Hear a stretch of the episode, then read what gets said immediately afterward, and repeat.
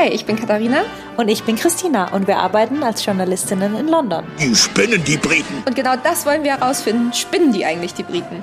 Diese schwere Frage kann man natürlich nicht auf leeren Magen beantworten. Deswegen treffen wir uns zum English Breakfast. Und heute geht es um Prince Andrew. Wir haben ja einmal ausgesetzt und ein bisschen Sommerpause gemacht und in der Zeit sind wirklich einige schlimme Dinge passiert hier in Großbritannien leider. Wir haben uns jetzt für diese Folge den wohl größten Skandal des britischen Königshauses ausgesucht. Es wird auch keine leichte Folge, das können wir euch schon mal sagen. Also es geht um sexuellen Missbrauch, es geht um Sexhandel mit minderjährigen Mädchen. Also wenn euch das triggert, dann hört euch diese Folge vielleicht lieber nicht an. Wenn ihr Menschenhandel oder sexuellem Missbrauch ausgesetzt seid, dann könnt ihr euch in Deutschland zum Beispiel kostenfrei an das Hilfetelefon sexueller Missbrauch wenden unter 0800 22 55 530.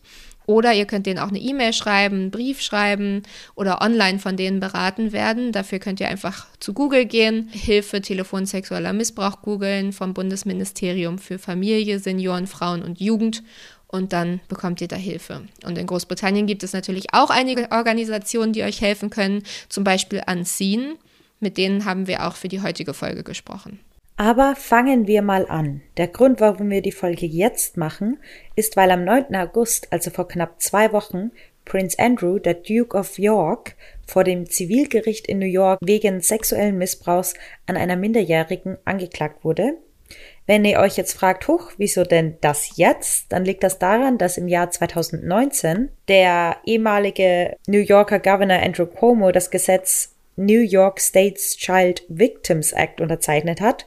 Das gibt Opfern und deren Ansprüche eigentlich verjährt waren, eine Frist von einem Jahr für die erneute Klageerhebung. Und aufgrund der Pandemie wurde das dann von Cuomo nochmal um ein Jahr verlängert, die Frist. Und die war dann bis zum 14. August dieses Jahres. Also musste Virginia Joffrey, die die Anklage gegen Prinz Andrew vorbringt, diese Klage bis dahin eingereicht haben. Der ehemalige Gouverneur von New York, Cuomo selbst, wurde jetzt auch beschuldigt, elf Frauen sexuell belästigt zu haben. Und von denen hat eine auch kürzlich Strafanzeige erstattet. Cuomo hat jegliches Fehlverhalten bestritten, ist jetzt aber deswegen auch zurückgetreten. Aber zurück zu Prinz Andrew.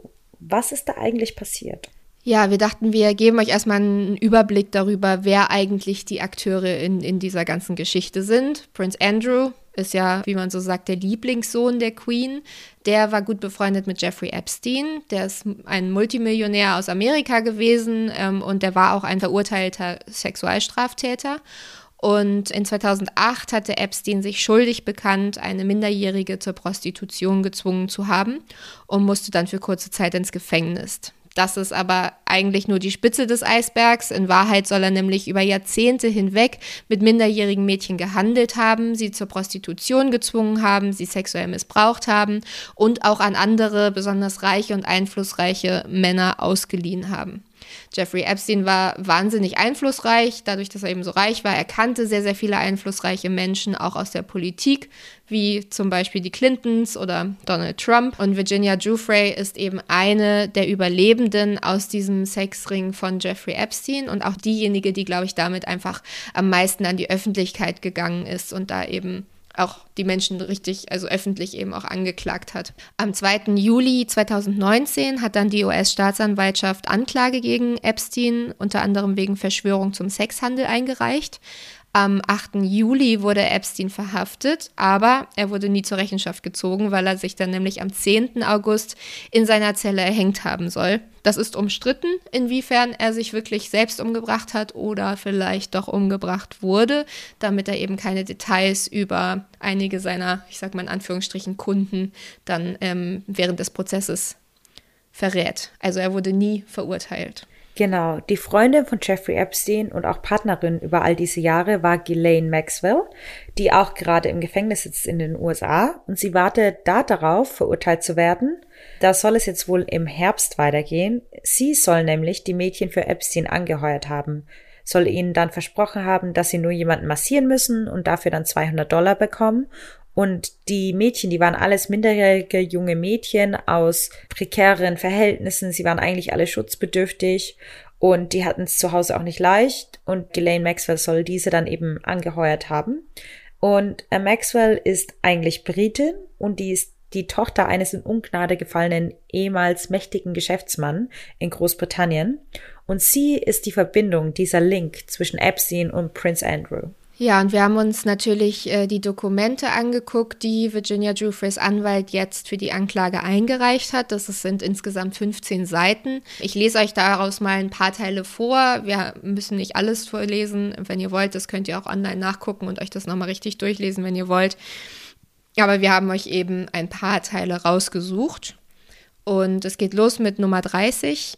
Nach Angaben von Prince Andrew lernte er Epstein erstmals 1999 durch Maxwell, eine enge Freundin von Prince Andrew, kennen. Prince Andrew und Maxwell wurden bei zahlreichen gesellschaftlichen Ereignissen zusammen fotografiert. Punkt 31. Den verfügbaren Flugprotokollen zufolge begann Prince Andrew bereits 1999 mit Epstein in dessen Privatflugzeug zu fliegen, als er mit Epstein und Maxwell zur Epsteins Privatinsel Little St. James flog. Prince Andrews Name taucht auch in anderen verfügbaren Flugbucheinträgen aus der gleichen Zeit auf, die Reisen mit Epstein und Maxwell zu und von anderen Orten zeigen, darunter West Palm Beach in Florida und Teterboro in New Jersey. Punkt 32. Im Jahr 2000 nahmen Epstein und Maxwell an der Party zum 40. Geburtstag von Prince Andrew teil. Im selben Jahr gab Prince Andrew für Maxwell eine Geburtstagsparty in Sandringham und Epstein war unter den Gästen. Punkt 33. Im Jahr 2006 lud Prince Andrew Epstein zur 18. Geburtstagsparty seiner Tochter ein, obwohl Epstein nur einen Monat zuvor wegen der Beschaffung einer Minderjährigen zur Prostitution angeklagt worden war. Punkt 34. Prince Andrew hat selbst bestätigt, dass er in Epsteins Privatflugzeug saß, auf Epsteins Privatinsel übernachtete und in Epsteins Häusern in Palm Beach, Florida und in New York gewohnt hat. Punkt 35. Mitglieder von Epsteins Hauspersonal haben sowohl gegenüber den Medien als auch in eidesstattlichen Aussagen bestätigt, dass Prinz Andrew zahlreiche Wohnungen Epsteins besucht hat. Also jetzt haben wir ja erstmal so eine Übersicht bekommen, was denn alles so passiert ist, wie das alles zusammenhängt. Und um das zu bestätigen, könnte es auch gut sein, dass Ghislaine Maxwell, sollte es zu einem Verfahren gegen Prince Andrew kommen, als Zeugin geladen wird. Ihr kennt jetzt die ganzen wichtigsten Personen ein bisschen. Und dann kommen wir mal dazu, was Virginia Joffrey, die vorher Roberts hieß, Prince Andrew eben vorwirft. Und auch hier lesen wir euch aus dem Dokument vor, das bei dem Gericht in New York eingereicht wurde. Punkt 1. Diese Klage resultiert aus dem sexuellen Missbrauch der Klägerin durch den Beklagten, als sie unter 18 Jahre alt war. In den Jahren 2000 bis 2002 wurde die Klägerin, als sie 16 Jahre alt war, Opfer von Sexhandel und Missbrauch durch den verurteilten Sexualstraftäter Jeffrey Epstein. Die Klägerin musste für Epstein zu sexuellen Zwecken auf Abruf zur Verfügung stehen und reiste häufig mit ihm im In- und Ausland. Die Klägerin wurde regelmäßig von Epstein missbraucht und von ihm an andere mächtige Männer zu sexuellen Zwecken ausgeliehen. Punkt 6. Einer dieser mächtigen Männer, an denen die Klägerin zu sexuellen Zwecken ausgeliehen wurde, war der Beklagte Prince Andrew, der Herzog von York. In seinem Schwarzbuch hatte Epstein mindestens zwölf verschiedene Kontaktnummern für Prince Andrew angegeben. Punkt 27. Die Klägerin wurde nicht nur von Epstein selbst missbraucht, sondern auch gezwungen, auf Anweisung von Epstein und Maxwell Sex mit dem Beklagten Prince Andrew, dem Herzog von York, zu haben. Punkt 37. Bei einer Gelegenheit missbrauchte Prince Andrew die Klägerin in London in Maxwells Haus sexuell. Bei dieser Begegnung zwangen Epstein, Maxwell und Prince Andrew die Klägerin, ein Kind, gegen ihren Willen zum Geschlechtsverkehr mit Prince Andrew. Punkt 39. Bei einer anderen Gelegenheit missbrauchte Prince Andrew die Klägerin in Epsteins New Yorker Villa in diesem Distrikt sexuell. Bei diesen Begegnungen zwang Maxwell die Klägerin, ein Kind und ein weiteres Opfer auf dem Schoß von Prince Andrew zu sitzen während dieser sie berührte. Während seines Besuchs in New York zwang Prince Andrew die Klägerin gegen ihren Willen sexuelle Handlungen vorzunehmen. Punkt 40. Bei einer anderen Gelegenheit missbrauchte Prince Andrew die Klägerin auf Epsteins Privatinsel auf dem US Virgin Islands Little St. James sexuell. Punkt 41. Bei jedem der vorgenannten Vorfälle wurde die Klägerin durch ausdrückliche oder stillschweigende Drohungen von Epstein, Maxwell und oder Prince Andrew gezwungen, sexuelle Handlungen mit Prince Andrew vorzunehmen und fürchtete den Tod oder körperliche Verletzungen bei sich selbst oder anderen sowie andere Konsequenzen, wenn sie Epstein, Maxwell und Prince Andrew aufgrund ihrer mächtigen Verbindungen, ihres Reichtums und ihrer Autorität nicht gehorche. Punkt 42. Bei jedem der vorgenannten Vorfälle handelte Prinz Andrew mit der Absicht, die Klägerin zur Unterwerfung zu zwingen. Punkt 48. Die sexuellen Übergriffe des Beklagten auf die Klägerin haben ihr erhebliches emotionales und psychologisches Leid und Schaden zugefügt und tun dies auch weiterhin. Punkt 53. Anfang 2015, nachdem die Klägerin Prince Andrew öffentlich beschuldigt hatte, sie sexuell missbraucht zu haben, schrieb Prince Andrew eine E-Mail an Maxwell mit den Worten Lassen Sie mich wissen, wann wir reden können. Ich habe einige spezifische Fragen an Sie über Virginia Roberts. Ja, Virginia Roberts, das ist ihr Mädchenname. Heute heißt sie Virginia Giuffre. Und die sagt eben, dass Prince Andrew die ganze Zeit wusste, dass sie minderjährig war und auch wusste, dass sie Opfer von Menschenhandel war und eben trotzdem sie zum Sex gezwungen hat. Und deswegen fordert sie jetzt eine Entschädigungssumme, die höher sein muss als 75.000 US-Dollar. Das Ganze ist ja ein Fall vor dem Zivilgericht, also sie kann nur Geld verlangen. Prince Andrew müsste jetzt nicht ins Gefängnis, wenn er für schuldig befunden würde. Prince Andrew selbst hat diese ganzen Anschuldigungen immer wieder abgelehnt und im November 2019 gab es dazu sogar ein Statement von ihm, was ja eigentlich relativ ähm, selten passiert, ehrlich gesagt, im Buckingham Palast. Und in diesem Statement heißt es, in den letzten Tagen ist mir klar geworden, dass die Umstände im Zusammenhang mit meiner früheren Verbindung zu Jeffrey Epstein, die Arbeit meiner Familie und die wertvolle Arbeit in den vielen Organisationen und Wohltätigkeitsorganisationen, die ich mit Stolz unterstütze, erheblich beeinträchtigt haben. Daher habe ich Ihre Majestät gefragt, ob ich mich für die absehbare Zukunft von öffentlichen Aufgaben zurückziehen darf, und sie hat ihre Zustimmung gegeben. Ich bedauere nach wie vor unmissverständlich meine unüberlegte Zusammenarbeit mit Jeffrey Epstein. Sein Selbstmord hat viele unbeantwortete Fragen hinterlassen, vor allem für seine Opfer, und ich habe tiefes Mitgefühl mit allen, die davon betroffen sind und sich eine Form des Abschlusses wünschen. Ich kann nur hoffen, dass sie mit der Zeit in der Lage sein werden, ihr Leben neu zu gestalten. Selbstverständlich bin ich bereit, die zuständigen Strafverfolgungsbehörden bei ihren Ermittlungen zu unterstützen, falls dies erforderlich ist. Ja, dieses ähm, Statement, ich finde es auch, auch krass, dass er natürlich erstmal sagt, ja, für meine Familie ähm, war, war das nicht gut, was ich gemacht habe oder wie es rübergekommen ist. Ähm, und ich glaube, es ist auch nicht ganz so, dass er gebeten hat, darum seine öffentlichen Aufgaben abzugeben. Ich könnte mir eher vorstellen, dass die Queen damals reagiert hat und gesagt hat, nee, du musst jetzt raus aus der Öffentlichkeit, aber sicher können wir das natürlich nicht wissen.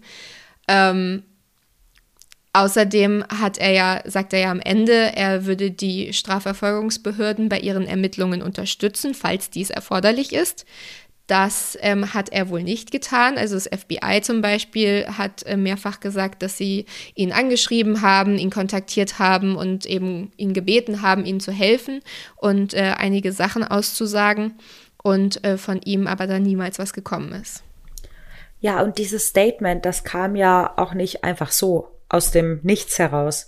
Das kam ja als Folge des BBCs Interviews am 16. November 2019. Und zwar hat da die Journalistin von der BBC Newsnight, das ist eine Nachrichtensendung, die Emily Medlis, hat den Duke of York, also Prince Andrew, dazu interviewt, also zu den Vorwürfen gegen ihn von Virginia Jeffreys und ja, seiner Beziehung zum eben Sexoffender Jeffrey Epstein. Ich weiß noch, wie ich damals ein bisschen erwartungsvoll war dem Interview gegenüber, aber jetzt nicht groß irgend sowas erwartet hatte. Das war so wie bei Politikern so ein Interview, ein bisschen rechtfertigen, ein bisschen Schadensbegrenzung und da kommen jetzt nicht unbedingt neu, neue Neuigkeiten raus, mhm. aber dann haben wir das ja beide auch gesehen und die Wellen, die das geschlagen haben, waren dann auch extrem groß. Man muss dazu sagen, das kam auch nicht aus dem Nichts, dieses Interview. Beide Seiten hatten ein Jahr Vorbereitung. Das wurde direkt im Buckingham Palace gemacht. Wir haben euch das Interview mal ein bisschen aufgedröselt ähm, in die größten Punkte, die so ein bisschen die Glaubwürdigkeit ähm, anzweifeln an dem, was Prince Andrew eben sagt.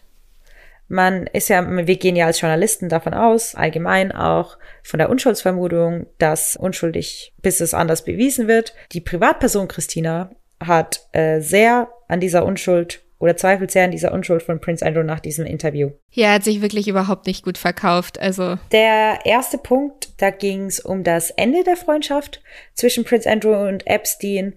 Und da hat die Journalistin eben dann gefragt, wieso Andrew denn 2010 in New York bei Epstein war, nachdem er schon ein verurteilter Sexualstraftäter war.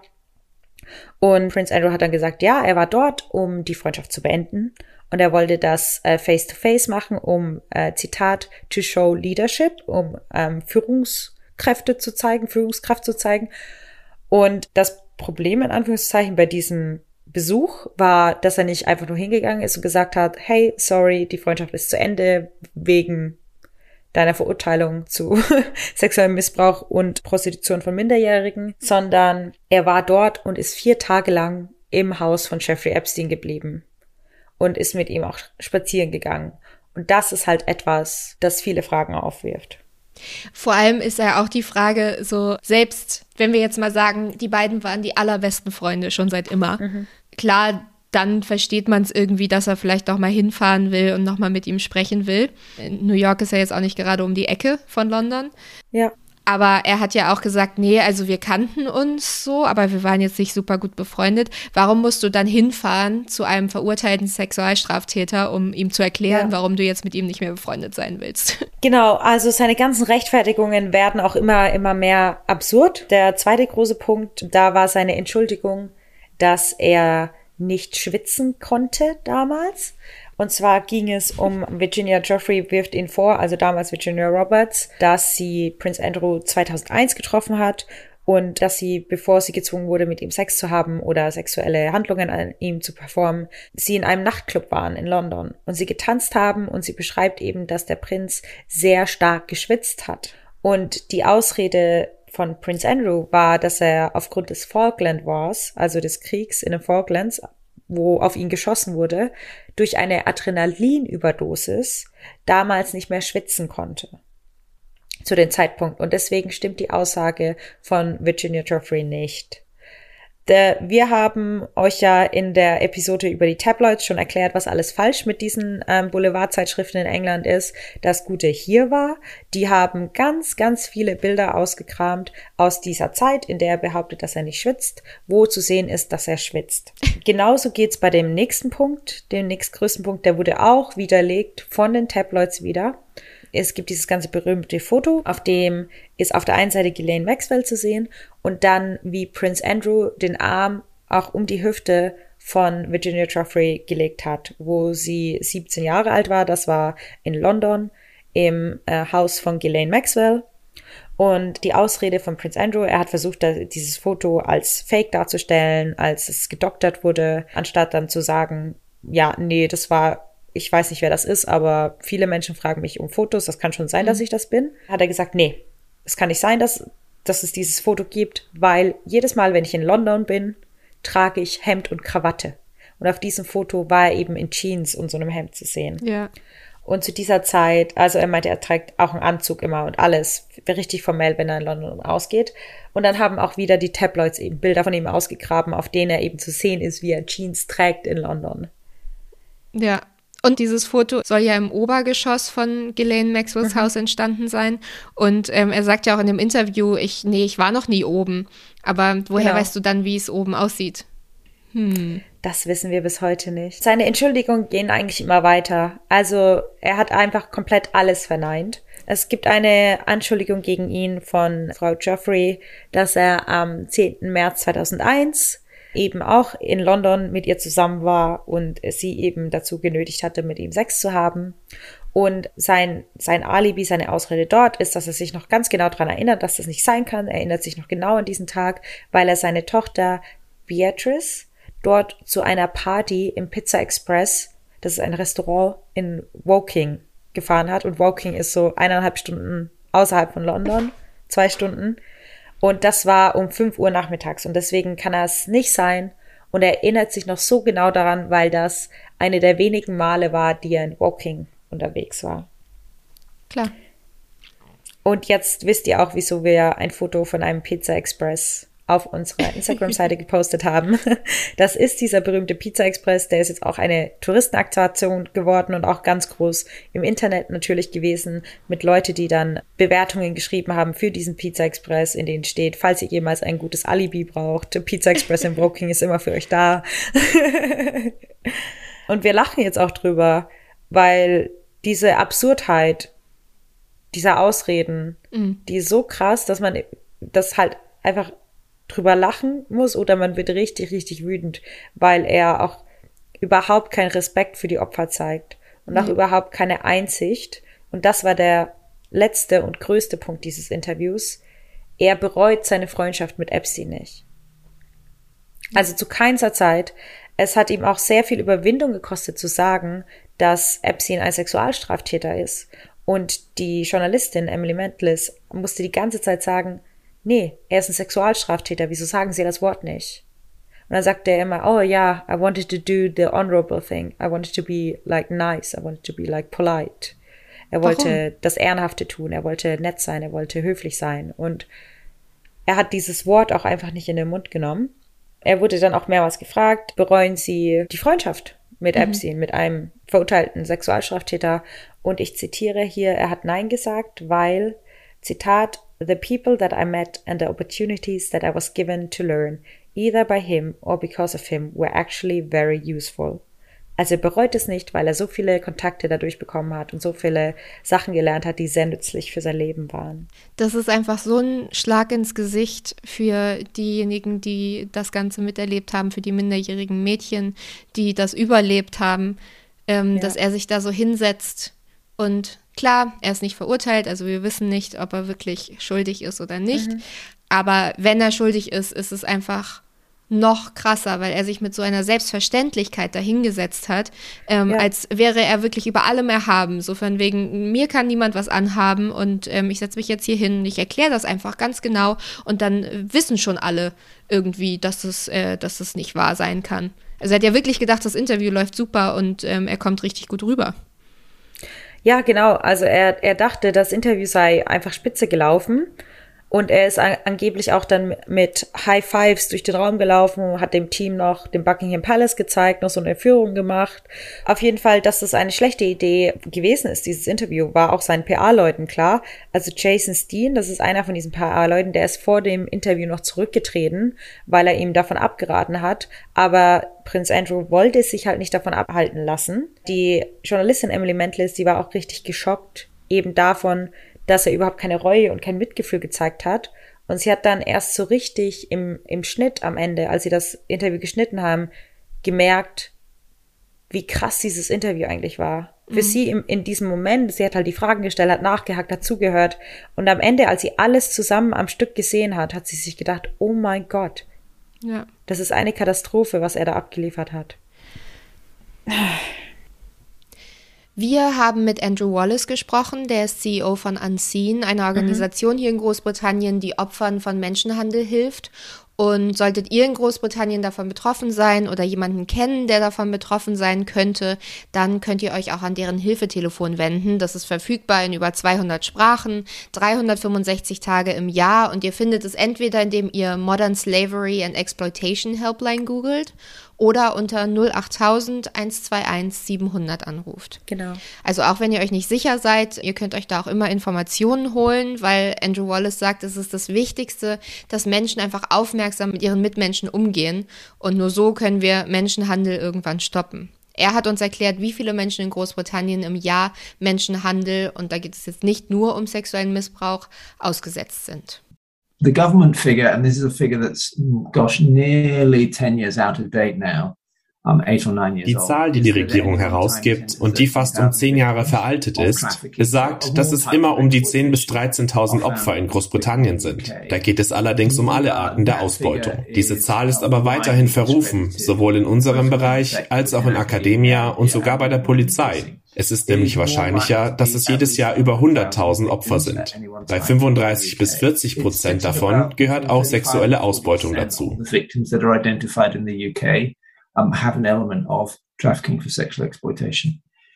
Ich finde, das ist auf jeden Fall schon mal eine ziemlich schockierende Zahl. Mhm. Und was ich auch interessant fand, er hat gesagt, während Covid sind die Zahlen nicht gesunken, sondern die sind einfach auf einem gleichen Level geblieben.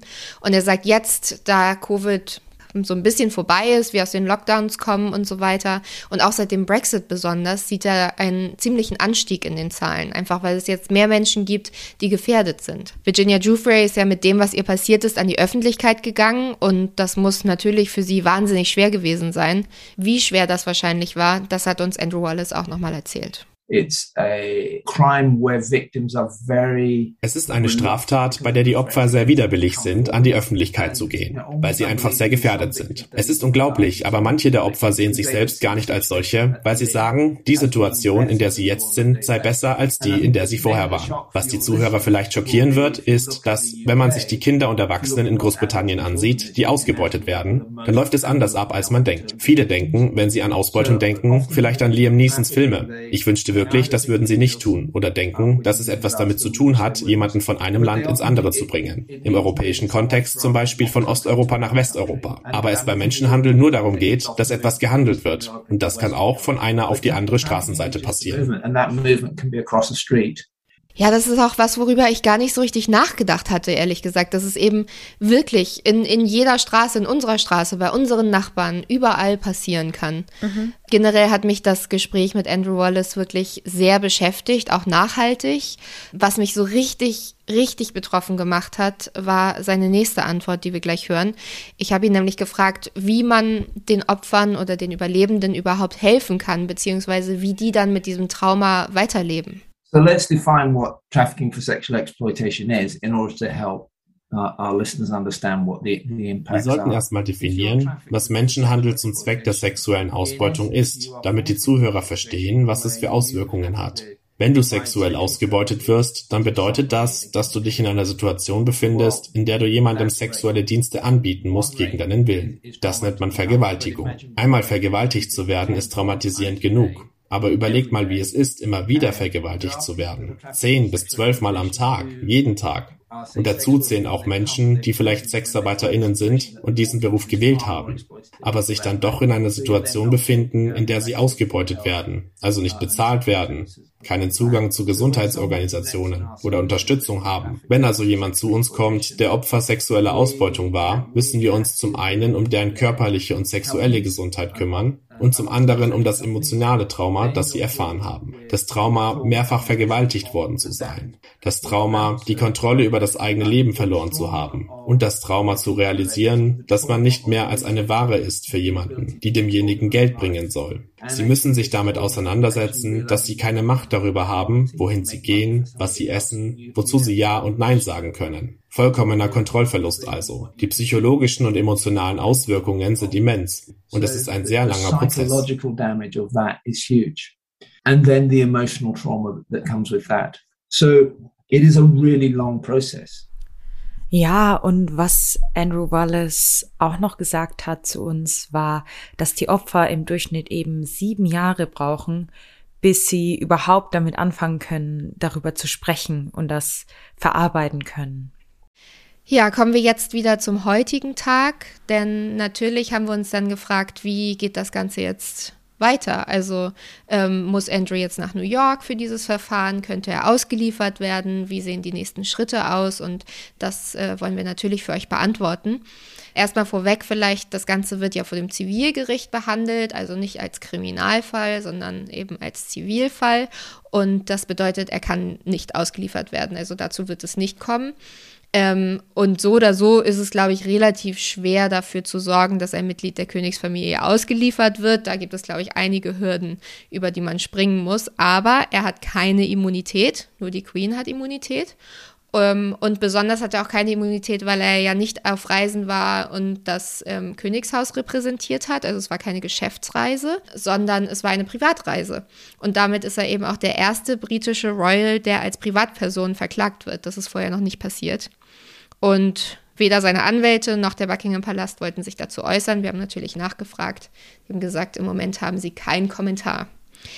Erster Schritt ist jetzt erstmal für Prince Andrew, dass er die Anklage persönlich überreicht bekommen muss. Sonst geht der Prozess nämlich überhaupt nicht los in New York. Also, wenn ihr das so in Serien seht oder Hollywood-Filmen, wo dann einer kommt und sagt, You've just been served, ähm, das muss passieren. Und das ist natürlich relativ schwierig. Zum einen, weil er in einem anderen Land ist. Sie müssen ihn hier erstmal finden und dann müssen sie ihn aber auch erstmal antreffen, weil der wird ja relativ gut bewacht. Der geht ja nicht einfach so an die Tür. Du klingelst ja nicht am, am Frogmore House oder wo immer die wohnen in Windsor und sagst, hey, ich würde gerne mit Prince Andrew sprechen. So einfach geht das ja nicht. Und ähm, es gibt aber ein internationales Abkommen zur Unterstützung der Zusammenarbeit der Gerichte in ähm, Großbritannien und den USA. Und dafür könnten sie einen Richter am High Court hier in London bitten, ein Verfahren zur Zustellung der Papiere einzuleiten. Also das ist möglich. Nicht ganz einfach, aber es ist möglich. Und das Team von Virginia Giuffre könnte eben jetzt auch versuchen, die Papiere sonst einem entsprechend hochrangigen Beamten in seiner offiziellen Residenz oder seinen Anwälten zu übergeben. Und dann könnten sie eben versuchen zu argumentieren, dass damit die Voraussetzung für die Zustellung an den Prinzen erfüllt ist, weil sie ihn eben anders nicht erreichen konnten. Also das ist eine Möglichkeit. Wenn das passiert ist, dann gibt es eigentlich genau vier Möglichkeiten, wie es für Prinz Andrew ausgehen kann. Nummer eins ist, er kämpft gegen das Ganze an, aber dann kommt es eben zu dem Verfahren und dann wird er vor Gericht aussagen müssen und dann wird es wohl auch so sein, dass er seine ganzen E-Mails, SMS, Fotos und so weiter alles preisgeben muss und wahrscheinlich auch wirklich wahnsinnig viele private Details über sein Sexleben. Das musste Ghislaine Maxwell nämlich machen, als sie vor Gericht war. Also da ist wirklich jede Einzelheit rausgekommen, was für Vorlieben sie hat und so weiter. Also das wäre wirklich ganz schön krass und natürlich wahnsinnig schädigend für das Königshaus hier und für Prince Andrew, auch wenn er am Ende freigesprochen werden sollte. Also diese Dinge werden dann immer in der Welt rumschweben. Option Nummer zwei ist, er einigt sich mit Virginia Giuffre außerhalb des Gerichts. Das passiert eigentlich relativ häufig in solchen Zivilfällen. Aber das würde natürlich dann hier jetzt in Großbritannien, ähm, wenn man einfach mal sieht, wie, wie die Queen sowas handelt, wird es natürlich so aussehen, als hätte er sich als schuldig bekannt. Also es wird dann ganz sicher von vielen so interpretiert. Und im Moment ist auch wirklich unklar, ob er sich auf sowas überhaupt einlassen wird. Denn in, einem Doku äh, denn in dem Dokument, das dem Gericht in New York eingereicht wurde, heißt es in Punkt 62, Prince Andrew und sein Rechtsbeistand haben sich auch geweigert, mit den Anwälten der Opfer von Epsteins Sexhandel zusammenzuarbeiten. Die Anwälte der Opfer von Epsteins Sexskandal, einschließlich des Anwalts des Klägers, haben wiederholt um ein Treffen oder ein Telefongespräch mit Prince Andrew und oder seinen Vertretern gebeten, um Prince Andrew in die Lage zu versetzen, alle Fakten, Zusammenhänge oder Erklärungen zu liefern, die ihm zur Verfügung stehen könnten, und um alternative Streitbeilegungsansätze zu erkunden. Prince Andrew und seine Vertreter haben alle diese Bitten abgelehnt und mit einer Eskalation ihrer abscheulichen und unbegründeten Angriffe auf die Klägerin und andere Personen reagiert. Punkt 63. Am 19. Juli 2021 schlug der Anwalt der Klägerin eine Aufhebungsvereinbarung vor, die es der Klägerin ermöglicht hätte, Prince Andrew zu diesem Zeitpunkt nicht zu verklagen und gleichzeitig jedes Argument zu vermeiden, dass ihre Ansprüche verjährt wären, wenn sie dies nicht getan hätte. Wiederum blockte Prince Andrew ab, er ignorierte das Schreiben und die E-Mails der Klägerin, ohne darauf zu antworten oder zu reagieren, sodass diese Klage jetzt notwendig ist. So, also es sieht relativ schlecht aus, glaube ich, dass äh, Prince Andrew darauf reagieren wird und sich mit ihr einigen wird außerhalb des Gerichtsverfahrens. Also kommen wir zur dritten Option für ihn und die ist, was er quasi gerade macht. Er ignoriert das Ganze, kann er nämlich auch. Also er muss nicht aussagen, er muss darauf nicht eingehen, aber er kann dann trotzdem für schuldig befunden werden, auch in seiner Abwesenheit. Dann könnte es aber trotzdem so sein, dass dann das Gericht hier in England dieses Urteil nicht anerkennt und er dann zwar in New York verurteilt wird und auch als schuldig befunden wird, aber dann nicht unbedingt diese Entschädigungssumme an sie zahlen muss.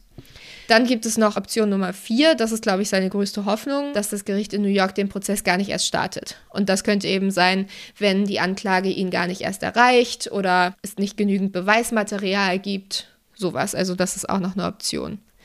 Was genau passieren wird, das erfahren wir aber ganz sicher nicht morgen und wahrscheinlich auch nicht dieses Jahr, denn solche Verfahren können sich ewig lange hinziehen und Experten sagen, dass es sogar Jahrzehnte dauern könnte, bis dieses Verfahren überhaupt startet. Ja, genau. Wahrscheinlich wird die Strategie der Anwälte von Prince Andrew auch sein, das Verfahren so lange hinzuziehen, also den Start des Verfahrens erstmal so lange hinzuziehen, indem sie sich auf kleine Details fokussieren und diese sehr lange und breit ausdiskutieren mit mhm. verschiedenen mhm. Parteien, dass es sein kann. Also ich habe eine Zahl von 30 Jahren gehört, bis der erste Verhandlungstag erstmal anfängt. Ich glaube, das wird wahrscheinlich realistischer sein, weil dann die Hoffnung ist, dass die Anklage also Hoffnung von Prince Andrew in Anführungszeichen, dass die Anklage einfach aufkippt, weil sie nicht genug Mittel haben oder nicht genug, ja, keine, keine Nerven mehr dafür.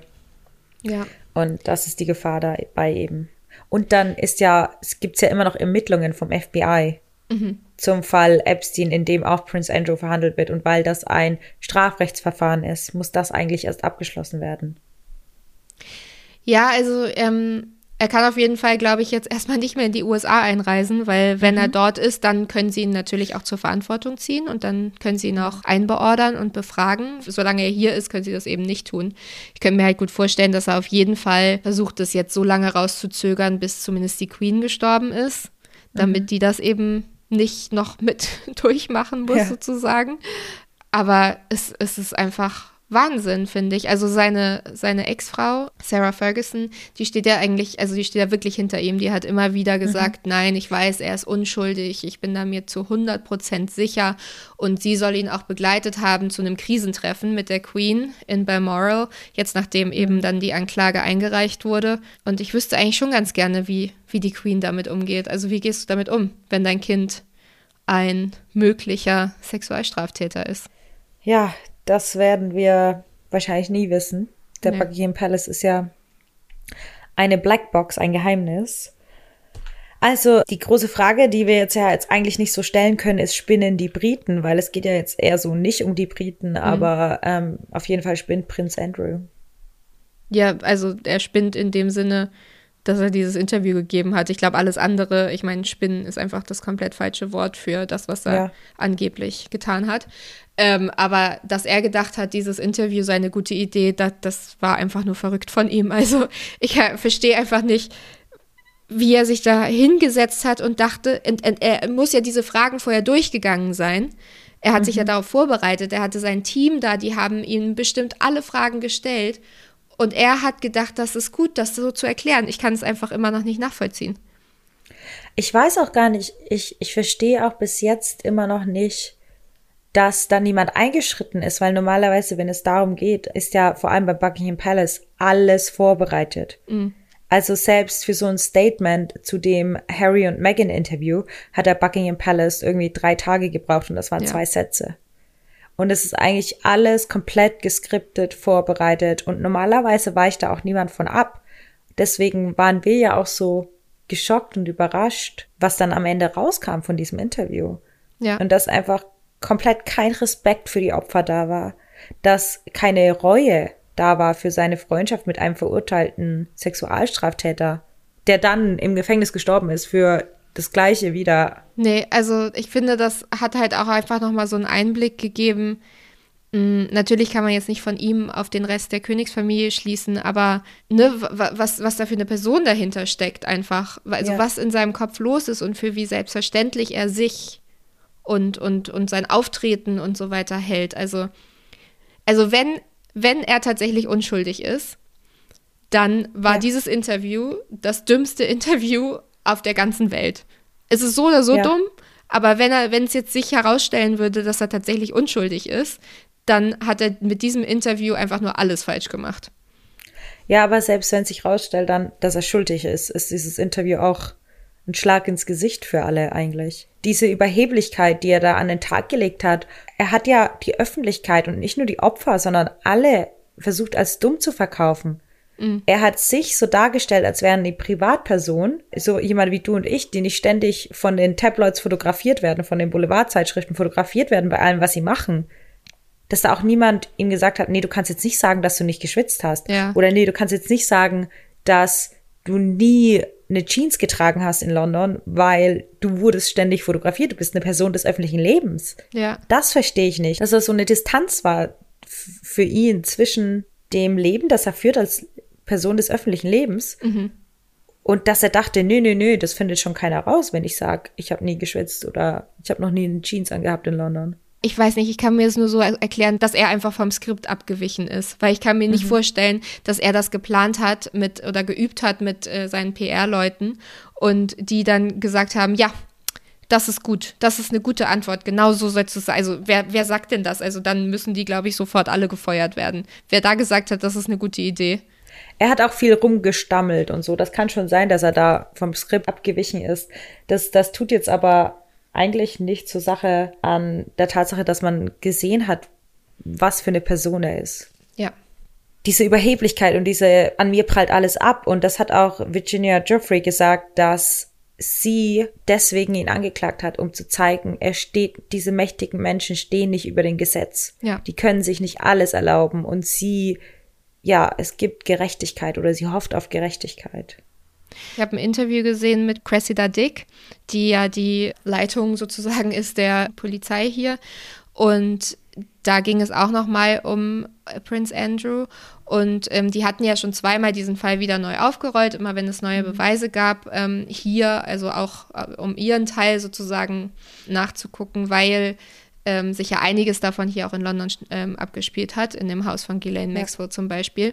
Und in diesem Interview fand ich, war sie nicht klar genug, weil sie hat, sie hat schon gesagt, no one is above the law, also jeder ähm, mhm. muss sich auf jeden Fall an die Gesetze halten, aber sie hat auch gesagt, dass klar sie den Fall jetzt noch ein drittes Mal angucken, aber sie eigentlich nicht so richtig einen Grund sieht, das zu machen, also weil sie das ja schon so oft getan haben. Dazu muss man eigentlich auch, muss man aber auch noch sagen, und das habe ich erst rausgefunden, jetzt bei der Recherche, dass das Alter, ab dem du legal Sex haben kannst in Großbritannien, 16 Jahre ist. Also auch wenn du mit jemandem Sex hast, so wie Virginia Giuffre damals, die war ja 17, Prince Andrew war damals ähm, 40, als das Ganze passiert sein soll. Das ist so erstmal nicht strafbar in Großbritannien. Natürlich ist es strafbar, weil sie ein Opfer von Menschenhandel war, aber in dem ist es nicht strafbar. Und deswegen ist diese ganze Klage auch in New York, weil in New York ist das Age of Consent 18. Mhm. Und da war es okay. eben strafbar. Ja, das ist auf jeden Fall ziemlich kompliziert und zieht sich seit 1999 über ganz schön viele Jahre jetzt auch schon. Ja. Was ich mich auch immer frage, ist, wie ist das für seine Kinder, für Eugenie und Beatrice? Weil mhm. die waren also die sind nur ein paar Jahre jünger als Virginia Giuffre. Das heißt, damals, als er mit ihr Sex gehabt haben soll, hatte er quasi Sex mit einem Mädchen, was fast im Alter seiner Töchter war. Und ja. also wie, wie kann, also man will ja sowieso schon nichts über das Sexleben seiner Eltern wissen, aber wenn dein Vater dann angeblich Sex mit Minderjährigen hatte, wie geht man dann damit um? Wie, wie ist man da überhaupt noch eine Familie? Ich weiß nicht, ich hab, bin ja sonst eigentlich nicht so emotional involviert in die Geschehnisse und so der Royal Family. Aber das hier ist ja eigentlich schon ein Familiendrama. Also mhm. richtig, ich weiß es nicht. Ich war, es, es tut mir auch echt leid für die, die Kinder. Die waren ja damals Kinder. Und dann werden die zum Beispiel auch als Alibi mit reingezogen. Mhm. Beatrice, die er dahin gefahren haben soll. Jeffrey Epstein war beim 18. Geburtstag von äh, ja. einer der beiden. Wie krass ist das? Das finde ich halt extrem. Ich finde es selbst, wenn Prince Andrew jetzt nicht verurteilt wird, finde ich es einfach als ein Vater oder als ein Elternteil so unverantwortlich, einen angeklagten oder verurteilten Sexualstraftäter, der verurteilt wurde für ja, für den Missbrauch von Minderjährigen, für den Handel mit Minderjährigen zum Sex, zu sexuellen Zwecken, der dafür auch verurteilt wurde. Ich meine, zu dem 18. war er noch nicht verurteilt, nur angeklagt. Aber in so einem Fall sollte doch eigentlich der Beschützerinstinkt der Eltern eingreifen und sagen, sorry, ähm, da muss ich dich jetzt mal kurz ausladen. ja, auf jeden Fall. Es gibt eine sehr gute Doku von Netflix über Jeffrey Epstein. Die verlinken wir euch auf jeden Fall in den Show Notes. Und natürlich auch das BBC Newsnight Interview. Dann könnt ihr euch das Ganze nochmal in voller Länge geben. Also es lohnt sich auf jeden Fall. Man muss, man kann es, glaube ich, nur so angucken, dass man sich das als Unterhaltung anguckt, weil sobald man darüber nachdenkt, wie schlimm das sein muss für diejenigen, die das Ganze miterlebt haben, ist es einfach, wird man einfach nur sauer. Aber es ist auf jeden Fall sehenswert. Genau, und wenn ihr noch Fragen dazu habt oder zu der ganzen Geschichte, könnt ihr uns gerne schreiben auf Instagram at English Breakfast der Podcast. Und wie immer könnt ihr uns natürlich auch eine E-Mail schreiben unter englishbreakfast.podcast at gmail.com.